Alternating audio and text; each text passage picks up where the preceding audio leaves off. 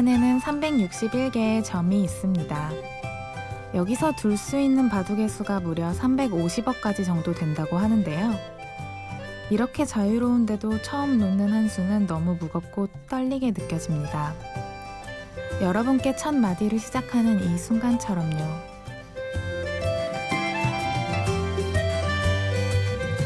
심야 라디오 DJ를 부탁해 오늘 DJ를 부탁받은 저는 바둑기사 김미리입니다.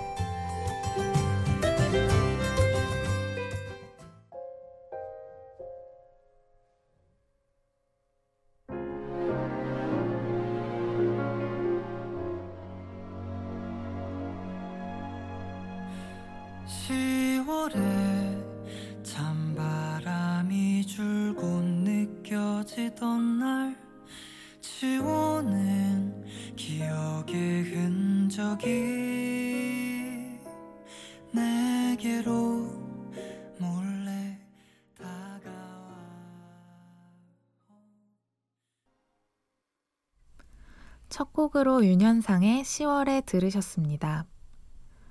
윤현상이라는 가수는 제가 너무 좋아하는 가수 중 한 명인데요. 케이팝 스타라는 오디션 프로에서 처음 봤는데 멋진 목소리를 갖고 있더라고요. 안녕하세요. 저는 바둑 프로 기사 김미리입니다. 바둑 프로 기사라니 조금 특이하게 생각하실 것도 같아요. 여러분은 바둑 둘 줄 아세요?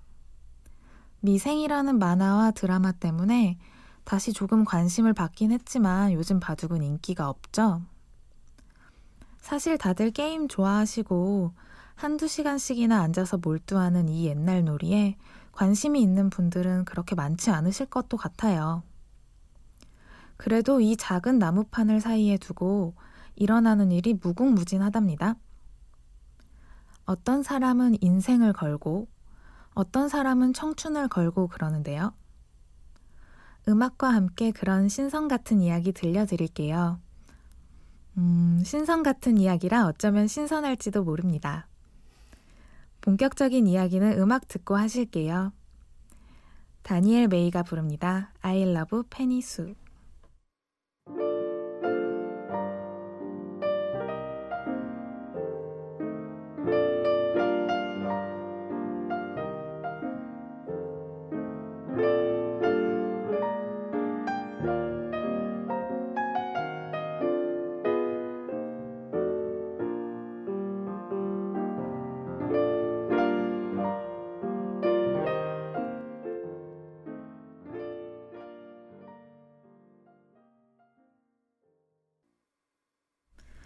Midnight in Paris OST I love Penny Sue 들으셨습니다. 제가 처음 바둑을 어떻게 시작했냐면요.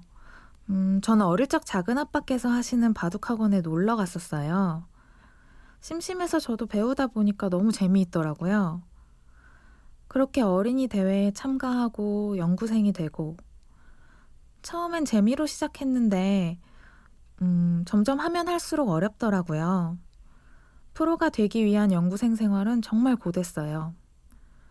음, 학교 시험 기간을 제외한 날은 바둑학원에서 아침 9시부터 밤 11시까지 매일 바둑 공부에만 매달렸죠. 근데 입단을 하는 게 너무 어렵더라고요. 마치 아이돌 그룹 연습생 같아요. 데뷔만 기다리는 친구들처럼 저희는 매일 바둑만 두죠. 음, 바둑에서는 축이라는 게 있어요. 살리려고 해도 덩치만 커질 뿐이지 살 수가 없거든요. 아무리 노력해도 나중에는 크게 한 번에 따먹히죠. 초보자들은 이미 둔 수가 아까워서 이 축을 계속 키워가거든요. 이런 거는 키워 죽이지 말고 빨리 포기를 해야 되거든요. 저는 제 인생이 이런 건 아닐까 걱정이 됐어요. 10년 넘게 투자한 시간이 아까워서 포기하지는 못하지만 결국 제대로 살 수 없는 길을 가고 있는 건 아닌지 이런 초조함도 들더라고요. 매일 바둑 공부만 하다 보니까 그 당시에 할 수 있는 취미라고는 정말 음악 감상 뿐이더라고요. 그때 듣던 노래들을 지금 들어보면 왜 이렇게 쓸쓸한지. 청소년이 듣기엔 성숙한 노래들이었는데 묘하게 요즘 날씨랑 잘 어울려요. 모카의 I Remember 듣고 올게요.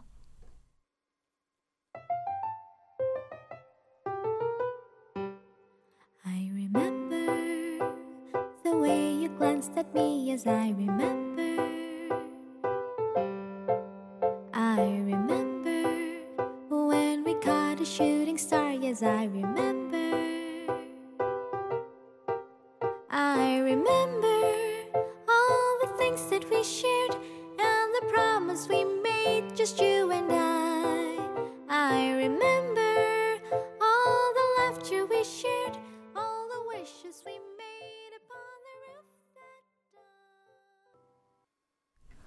모카의 I Remember 듣고 오셨습니다.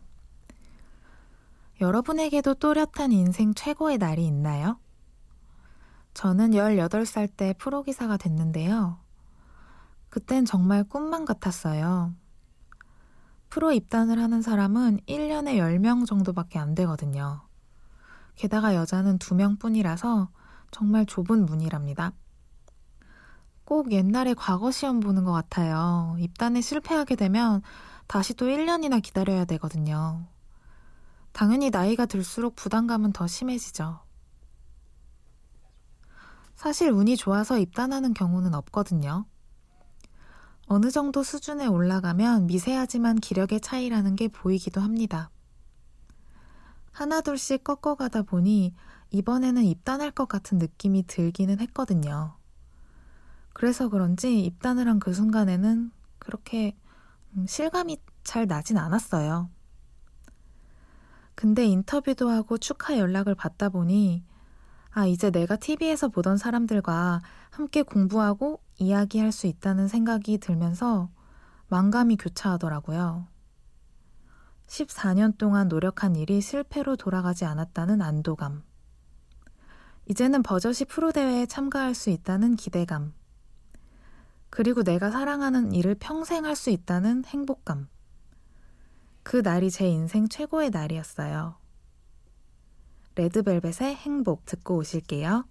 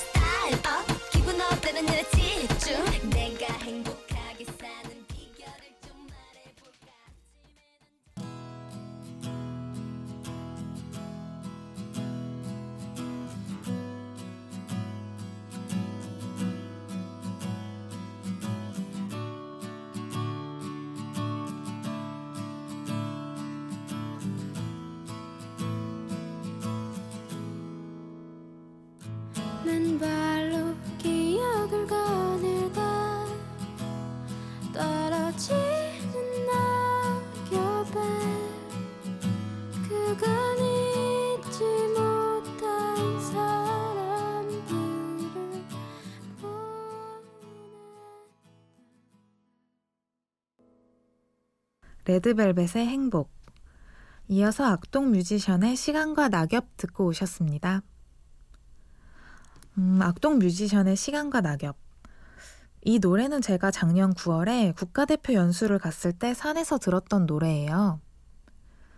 그날 코치님 선수들과 함께 등산 훈련을 하고 있었는데, 음, 사실 제가 사지 육신 멀쩡하게 생겼어도 체력이 너무 안 좋아요. 그날 발목도 다치고 맨 꼴찌로 가서 나고 했었는데도 쉬는 시간에 이 노래가 흘러나오니까 그렇게 좋더라고요. 힘들었었는데도 지금 너무 즐거운 기억으로 남아 있어요. 근데 바둑 기사들이요, 매일 바둑판 앞에만 있다 보니까 다들 가끔 이렇게 밖에 나가서 운동하는 걸 정말 좋아해요. 국가대표 훈련 때도 일주일에 한 번 운동 시간이 있거든요. 그 시간만 되면 다들 3, 3, 5 편을 나눠서 족구도 하고 농구도 하고 테니스도 쳐요. 저는 운동신경이 좀 부족해서 보통 응원단장을 하는데요. 다들 모여서 1점씩 따려고 운동에 열중하는 모습을 보면 행복이 정말 별거 아니구나 싶더라고요. 포맨의 Baby Baby 듣고 올게요.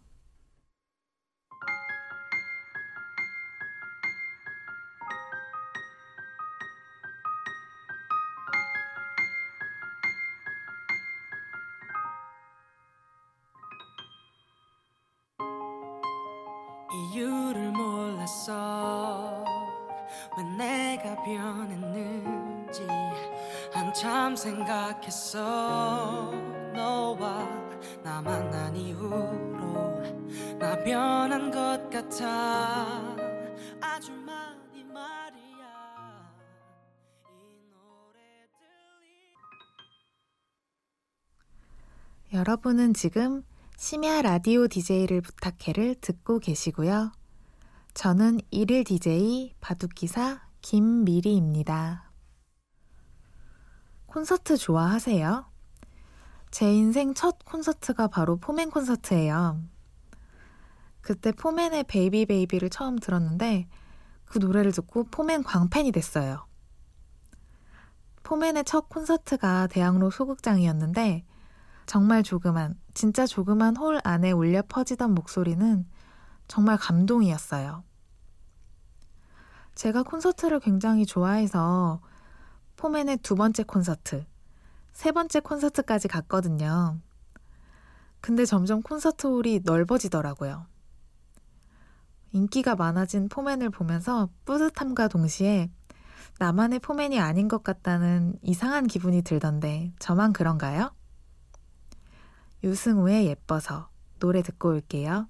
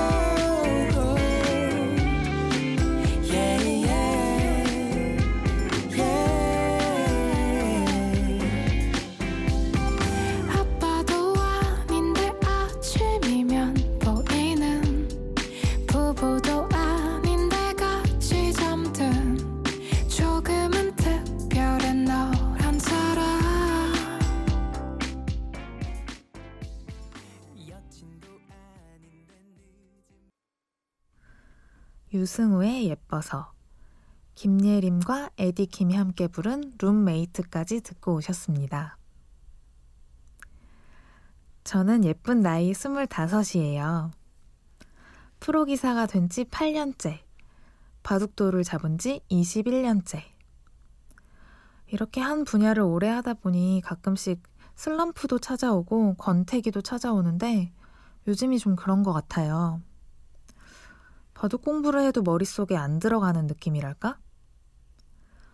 음, 시합을 두다 보면 대국자 두 사람만 수를 못 보고 있는 경우가 있어요. 관전하는 사람들이 실력이 더 센 것도 아닌데 말이죠. 한 걸음 물러나서 보면 좀 더 잘 보이는 걸까요? 슬럼프가 지속되니까 아무래도 저도 제 바둑판에서 조금 거리를 두어야겠다 싶었어요. 그래서 과감히 나만의 시간을 갖기로 결정했습니다. 요즘 저는 영어 공부에 열심히 해요. 왜냐면 유럽 여행을 떠나기 때문이죠.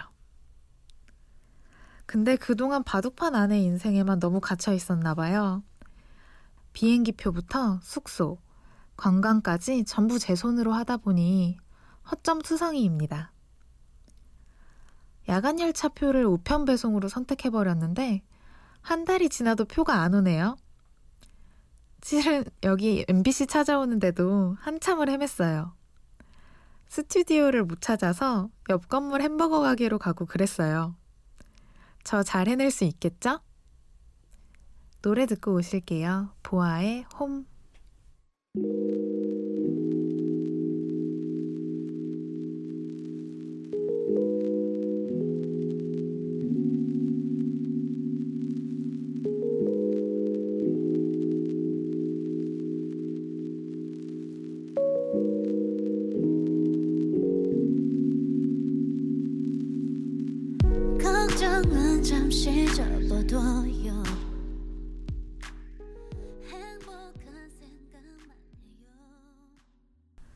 보아의 홈 듣고 오셨습니다. 여러분은 지금 심야 라디오 DJ를 부탁해를 듣고 계시고요. 저는 일일 DJ 바둑기사 김미리입니다.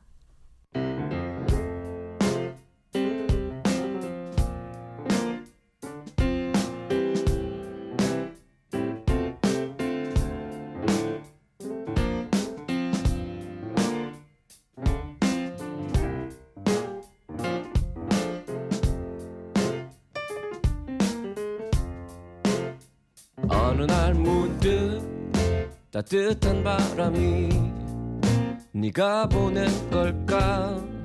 네 냄새가 나참 향기롭다. 참 오랜만이다. 보고 싶다. DJ를 부탁해. 바둑에는 반전 무인이라는 말이 있어요. 바둑판 앞에 상대는 없다. 상대가 누구든 최선을 다해 자신의 바둑을 둬라. 이런 뜻인데요. 제가 바둑을 배웠던 선생님께서 이 말씀을 자주 하셨어요. 근데 이게 참 어렵더라고요. 상대가 앞에 있는데 어떻게 없다고 생각하겠어요. 근데 저는 저보다 랭킹이 높은 기사들에게 잘 이기는 편이에요. 하지만 저보다 랭킹이 낮은 기사들에게도 잘 지죠. 저보다 잘 두는 사람들에겐 부담이 없어서 그런지 질 때도 내용이 좋아요. 하지만 랭킹이 낮은 기사들에겐 내용도 안 좋고 성적도 안 좋죠. 반전 무인이 왜 이렇게 어려운 걸까요? 프로가 된 지 8년이 됐지만 아직도 참 어렵네요. 여러분은 일상에서 어떻게 승부를 보고 계신가요? 여러분이 삶으로 두는 바둑은 어떤 모양인가요? 최혜진의 그대 보세요 듣고 올게요.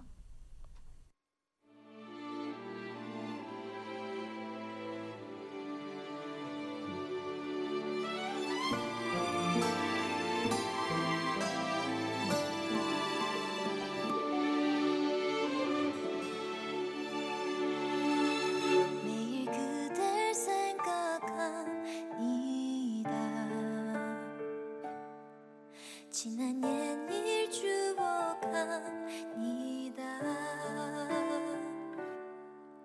눈을 감고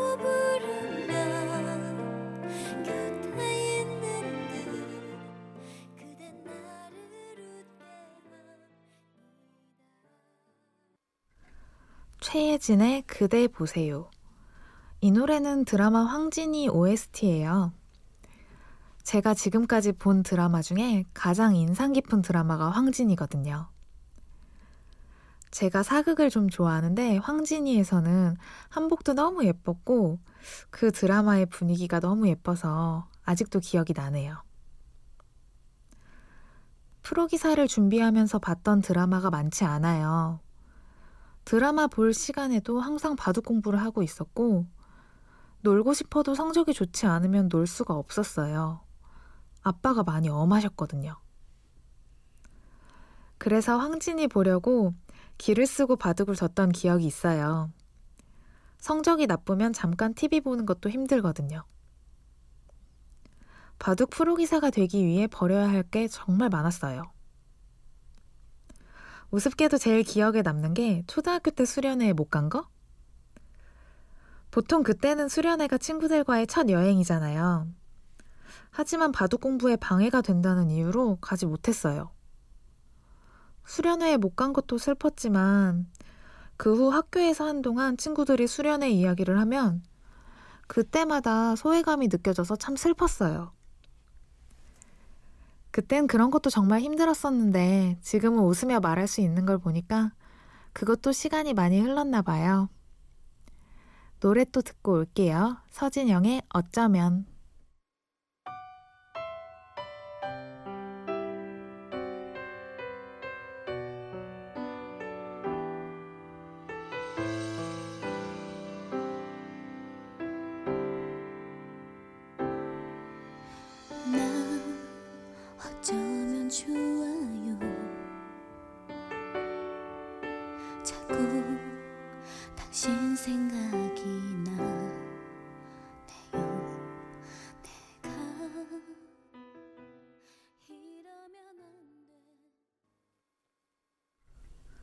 서진영의 어쩌면 듣고 오셨습니다.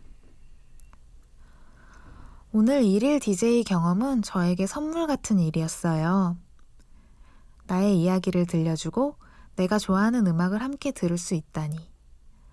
불평할 때도 있고 힘들 때도 있지만 바둑 프로 기사라는 이 직업도 저에겐 선물 같아요.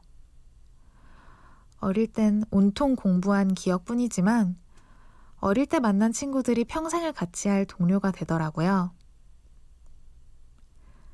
말씀드린 대로 저는 요즘 슬럼프에 빠져 있는데요.